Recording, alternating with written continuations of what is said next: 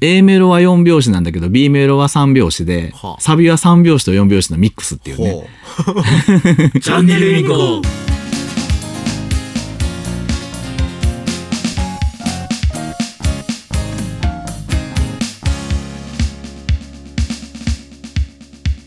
音楽を聴いてるとですね、うんこうなんか、もや、もやっとっていうか、ふわっとこう、浮遊感のある曲ってないですか？浮遊感ね。え、浮いてる感じ。浮いてる感じ。はあ、はあはあはあはあ、えっと、こういう楽曲っていうのは狙って作られるんですけど、ちょっとそれの、あの、私が選んだ3選を。皆さんにご紹介したいなと。思ってますほうほうほうおリボーさん、ある？ある。浮遊感。浮遊感ね。はいはいはい。えー、浮遊感、なんかあり、ありませんか？うん。浮遊感ね。うん。浮遊感どんな感じやろうん。こう、しっかりした、こう、ロックだったりとか、バラード。まあ、バラードにも多いですかね。ちょっとスローテンポな曲でうん、こう、鳥が飛んでるかのような壮大な感じ。の。曲。壮大な感じって言ったら、あの、私前言いましたけど、ギルティークラウンのオープニングですかね。ああ、なんか、見せてもらったやつかな？はいあの、リンク貼ってもらったやつかな？そうそうそう、あの、グランドキャニオン感ってあ私は。そうそうそうそうあれあれ。あれですね。はい。まあ、壮大感っていうとこに比べて、まあ、その壮大さと、うん。あの、こう、若干自分がこう、浮いているというか、空を飛んでるような気持ちになれるっていうのを浮遊感というほうに表したりするんですけど、うんえーっと、まあ、したことないですけど、幽体離脱みたいな感じで、ふわっと、あの、浮いてるですねう。ん。ああ、ウリボーさん。えーっと、ムー、んうん？ん？なんて読むのこれ？なんて読むんやろ？むっちゃ浮遊感がある、この、モ、モウ、モウムーンなんて読むなんて読むんでしょうね。あのちゃんたちはわからない。あの、バンド自体がそういう曲調が多いっていうバンドもありますけど、うんうんあのいろんなバンドがですね、うんその浮遊感のある曲っていうのを出してます。うんうん。ムームーンって読むらしいです。ムームーン、うん。最近の人ですかねえ。うん。ムームーン。で、その中でも、あのまあ、私が聴いているジャンル自体が、ちょっとバンド寄りのことが多いので、うんその、あの、アイドルとかうん。っていうのはちょっと除外なんですけど、えーっと、3選あってですね、はい。あ、その前に、あれね、その、ちょっとだけ理屈の話をはい。していいですか？はいはい。えっと、いろんな表現の仕方があるんですけど、はい。僕の中で一番わかりやすいのは、うんあの、メジャーセブンというコードはい。です。はいはい。で、えっと、これ C っていうドミソの。このコードって、すごい素直に、うんなんて言うんでしょう、こう、子供っぽいというか、うんうん。普通って普通って感じですね。で、メジャーセブン弾くと、うん。あ、ちょっと離れてるね。わかりますか、うんうん。この感じです。この、あーはいはい。なのか、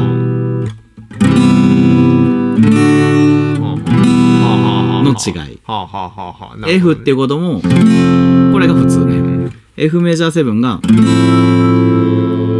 この感じわかりますなんとなくわかる。そうです。本当にね、なんとなくなんですよなんとなくなんだけど、えっと、実はメジャーセブンっていうコードは、うん4つの音を使う。うん。普通のコードは3つなんですよ。ド、ミ、ソとかレ、ファー、ラとうんうか。ん。それにもう1個プラスされてる、こいつが浮遊感っていうのを出すんですね。例えば C っていうコードは、こう押さえるんですけど、うんこの、ここの音がうん。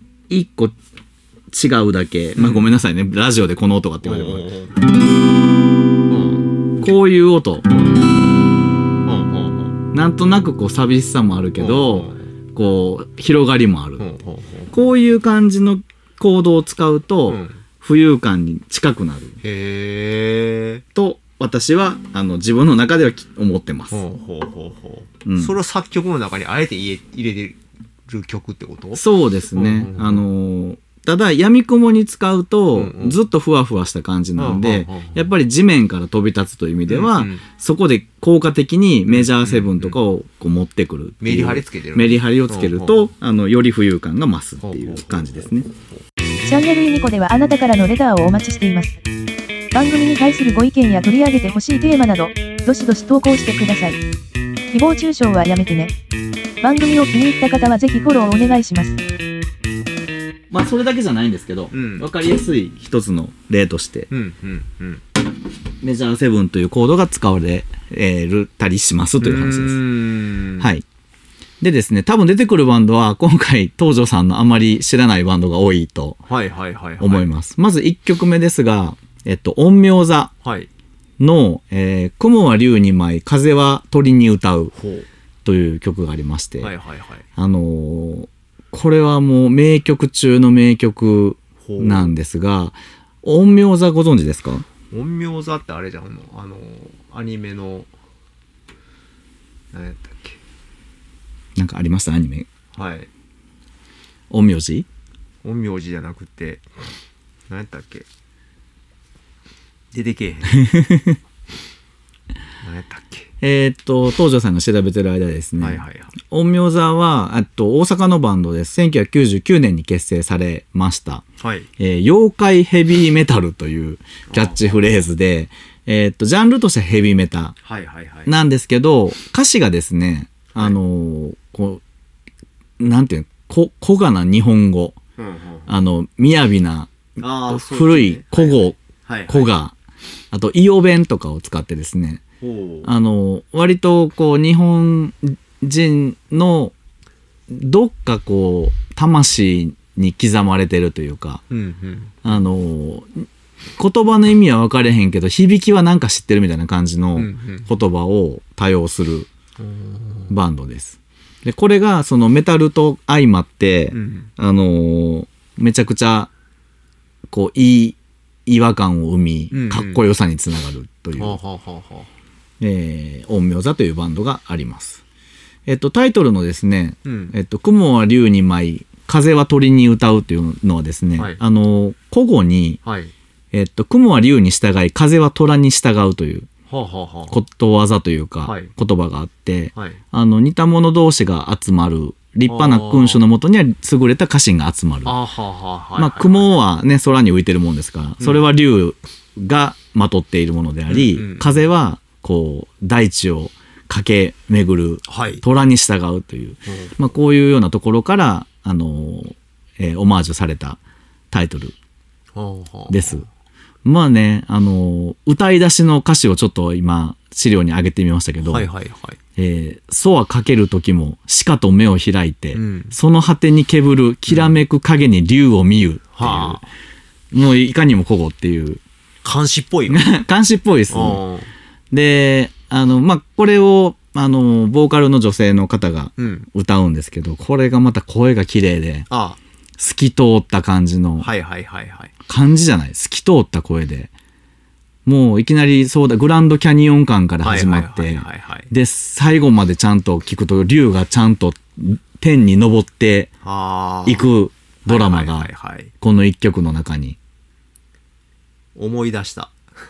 織り込まれております。はい、何でしたか？甲賀忍法帳。あ、そうですね。甲賀忍法帳は陰陽座のえー曲で、はいはい。バジリスクあ、そうそう、バジリスクの主題歌ね。主題歌ですね。そうですね。私、はいあれのサビめっちゃ好きです。うんうんうんうん。うん。あの、あのバンドです。ああ、なるほどはいね。。あのバンドが出した、えー、雲は竜に舞い、風は鳥に歌う。うんうん。あの、ご紹介してるものは、うんえー YouTube で検索してもらうとうん出てきますのあで、、そうなんですね。はいあのぜひ公開してるんですね。そうですね、うん YouTube 見てもらえばと思います。見た目からしてすごいもんね。いいですね。なんか、あの、おどろおどろしさも、あの、そこまでうん。ないですし、うん和服で綺麗な感じで、うんあの、ボーカルの人は独学で歌を学ばれたそうで、ものすごい歌上手、上手って失礼ですけど、あの、うまいし、聞き惚れてしまう。なんていうのかな、あの、裏声っぽいとあころに。あつや、つやがね。そうそう、んひっくり返る感じがすごい綺麗に、綺麗にひっくり返る感じですよね。特にあの、最後の歌詞でですね、うん。竜は登りて悟り舞うというこう、かっこよくないですか？これ、悟りって読むんですか？そう。あの、了解の了という字で悟りと読ませますけど、へえ。うん。こう、なんて言うんでしょう。あの、全部のことを理解し、悟り。こう、空に登っていくっていうはい、その、なんて言うんかな、思いというか。がすごくなんかかっこいいなとうん思う曲でございます。こうなんていうのかな、音楽に和の世界を持ち込んでて、うん。で、その、漢字とか日本語の美しさをうまくメロディーに乗せてるんですよね。そうですねきっとね。うんこれ難しいと思うんですけど。難しいですよね。大体音楽と日本語って合いにくいと私は思ってるんです。英語だったらすごい綺麗に出てるのに、日本語だとなんかぎこちないかなって思うところをうまく、うまくしてるんじゃないかなって感じですね。だからそういう意味では、あの、マキシマム・ザ・ホルモンとか、はいはいはいあの、あのあたりもこう、英語っぽい発音に聞こえる日本語の組み合わせっていうのを上手にやってるから、うん。逆にこっちの方が無理がないのかもしれないですね。そうかもね。そのメロディーとか響きを重視して、うんうんそこに言葉を当てはめていくっていうような、うんうんあの、イメージなので、はいはいはい無理くりお伝えたい言葉をうんメロディーに乗せてるよりかは、こう響きが自然になるような気もしますね。はい。えー、1曲目は陰陽座の、えー雲は竜に舞い、風は鳥に歌うでした。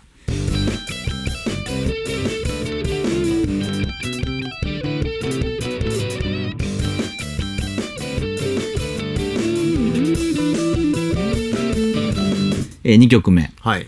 えー、ディル・アン・グレイです。また知らんな。はい。えー、ディル・アン・グレイの Glass Skin という曲があります。 Glass Skin。はい。はい。えっと、これ、 English version と日本語バージョンとあるんですけど、はいはい。 English version の方ががぜんいいです。僕はね、ほうほうあの、まあ、人によっては日本語もっていう人もいらっしゃると思いますが、うん僕は英語バージョンの方がすごい好きで、うん。えっと、ディル・アングレイは1997年大阪の、うん、大阪ね。大阪で結成されたバンドです。はいはいえっと、バンド名が、ディルが、えっと、銀、あ、銀貨かな？銀貨なんですはい。ねはいはい。あの、ドイツ語です。ドイツ語ね。で、えっと、アンがフランス語。はいはいはいで、グレイは英語はいはいはい。のごちゃ混ぜで、はい灰色銀貨という、銀貨ね。はい、意味ですが、えっと、99年に、えっと、x ジャパンの YOSHIKI さんのプロデュースでデビューしてます。はい。えーデビューいきなり、あの、三シングル3枚同時リリースっていう。なんか当時ちょっと流行ってましたね。3ヶ月連続リリースとかね。ラルク・アンシェールね、ラルク・アンシェールやってましたね。うんはいはいはい。で、それの時に、あの、このディル・アングレイも、うんえ3枚で同時リリースみたいなで、すべてがオリコンチャートのトップ10に入るという。快挙でしたあのーその後かな出した曲、アイルっていう曲は、浦安鉄筋家族というアニメの主題歌も、にもなりましたけど、あのーまあ、出た当時はですね、うん。あのーまあ、このシングル3枚っていうのが、えーっと、アクロの丘っていうのはバラードなんですよ。ほうで、ザンっていうのがうん。結構ハードな、うん。あのーゴリゴリのうん。ロックというかメタルというか、はいはいはいあの、ヘドバンするような感じの、あのー感じで。で、はい揺らめきっていうのが、売れ線ですね。ああ、はいはい。ポップな、ポップでキャッチーはいな。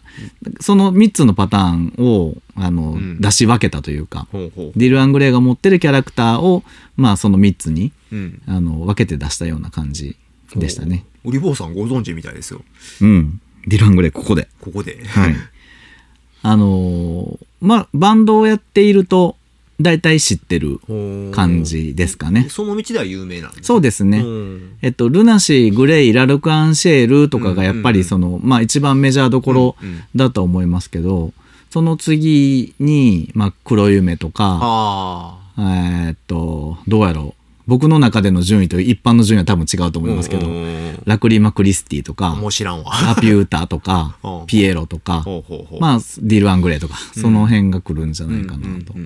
結構ね、海外の方が人気が高くて、日本よりもう。んうん。えーで、この、えっ、と、ディル・アン・グレイの中でも、んえっ、と、7番目のアルバム、うん。ウロボロスはいに含まれている、収録されている Glass Skin うん。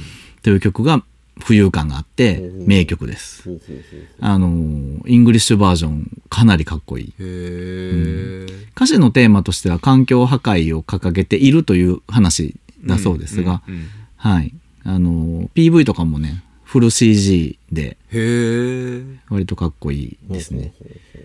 あの、それ以外の曲がですね、ディル・アングレイは割とあの残酷な感じとか、うんあの、なんて言うんでしょう。血とか内臓とか、あのウジ虫とか出てくるんで、ああの、マゴット系みたいなね、あの結構コアな、はいはいはいはい。あの、やつなので、あの、そっちは、えっと、18歳未満の方は見ない方がいいかなと 思いますが、ビジュアル系ってね、どうしてもそういうこう、血とかうん。内臓とか、うん。重要な要素なんですよ。ね。こう、うん。生と死みたいな感じでね、はいはい生きる上では、うん。はい、一度は通る。はあ。グロ、グロメタルみたいな感じのとこですけど。まあ、でもあの、演奏がもう半端なく皆さん、あの、すごいテクニックですしボーカルの京さんは、うん。もうその人間が出せる、その歌というもののうん。表現力の、もう限界というか、ギリギリを攻めてるというか、あの、歌っていうジャンルじゃない楽器みたいな喉が楽器になってへえすごいね。る感じの、うんあの、パフォーマンスをされるので、あの、すっげえパワフルやなと思います。あまあ、好き嫌いあると思いますけどね。まあまあまあ、そういうことでしょうね。はい。うん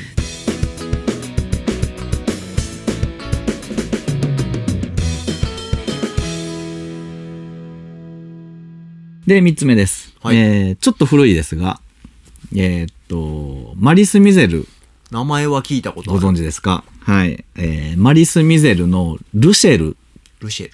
えー空白の彼方へというはいはい。曲です。えーこれもかなり浮遊感のある曲で、うん。えーマリス・ミゼルは実はですね、うんえっと、ガクトさんがいたバンドです。あ、そうなん？はい。あの、ガクトさん真ん中の、あれガクト？はいはい。あの、今絵が映ってますけどね。全然違うね。はい。あの、ガクトさんは、えーっと、二代目の実はボーカリストで、ほうほうほう。あの、初代ボーカリストの、えーっと、方は、哲さんという方なんですけど、えーっと、その方に代わって入られたのがガクトさん。ほうほうほう。で、ガクトさんが入って、えー、まあ、こう、有名になっていくというかね、うんメジャーロードを歩き出すっていう感じの流れになるんですけど、うんえっ、と、結成は1992年です。えっ、と、2001年で、えー活動休止をされていて、えっ、と、バンド名の由来は、悪意と悲劇。悪意と悲劇。ミゼル、ミゼラブルのミゼはいはいはいはいルですね。マリスはどうなんでしょうね。マリスが悪意なのかな？悪意なんかな？うんで、えっと、初代ボーカルの哲さんと、あと、ラルク・アンシェルの初代ドラムうん。のさくらさん、はい。あと、バイセクシャルのメンバーが組んだバンドがジグゾーというバンド。でございます。これは豆知識ね。はい。で、ルシェルという曲はですね、えっと、1998年9月30日に出た5番目のシングルうんうん。です。えっと、実はその前にもちょっと同じ曲があったけど、はいガクトさんが入ってアレンジを加えたことでヒットしたとという曲だったと思います。2回同じ曲出してるってこと？えっと、アルバムに入ってた曲かなんかをやったんじゃないかうんなと思うんですけど、シングルかな？あの、ガクトさんになって大幅アレンジうん。が加えられました。うんうん。はい。えー、ウリボーさん、マリス・ミゼルここで。はい。ガックンにとっては踏み台みたいな扱いって言われてて悲しい。そうなの？えーっとですね、実はこのルシェルという曲が売れたことで、そのガクトさんだけがうんピックアップされて、あのー、メディアに出たりとかですね取り上げられることがちょっと多くなってですねま。あまあね。で、ガクトさん自身も、まあ、そこからちょっとメンバーの間の溝が、うん。あの、深まっていってしまったんで、この曲は出すべきではなかったと 言わせるぐらいの曲なんですが、うんうんあの、まあ、本当のとこは分かんないですね。まあねその、みどんなことがあったのかっていうのがね、バンドの中ではね。うんうんで、この曲はですね、実はあの、かなりトリッキーな曲で、うん A メロは4拍子なんだけど、B メロは3拍子で、はあサビは3拍子と4拍子のミックスっていうね。ほ これがまた気持ちいいんですよう。。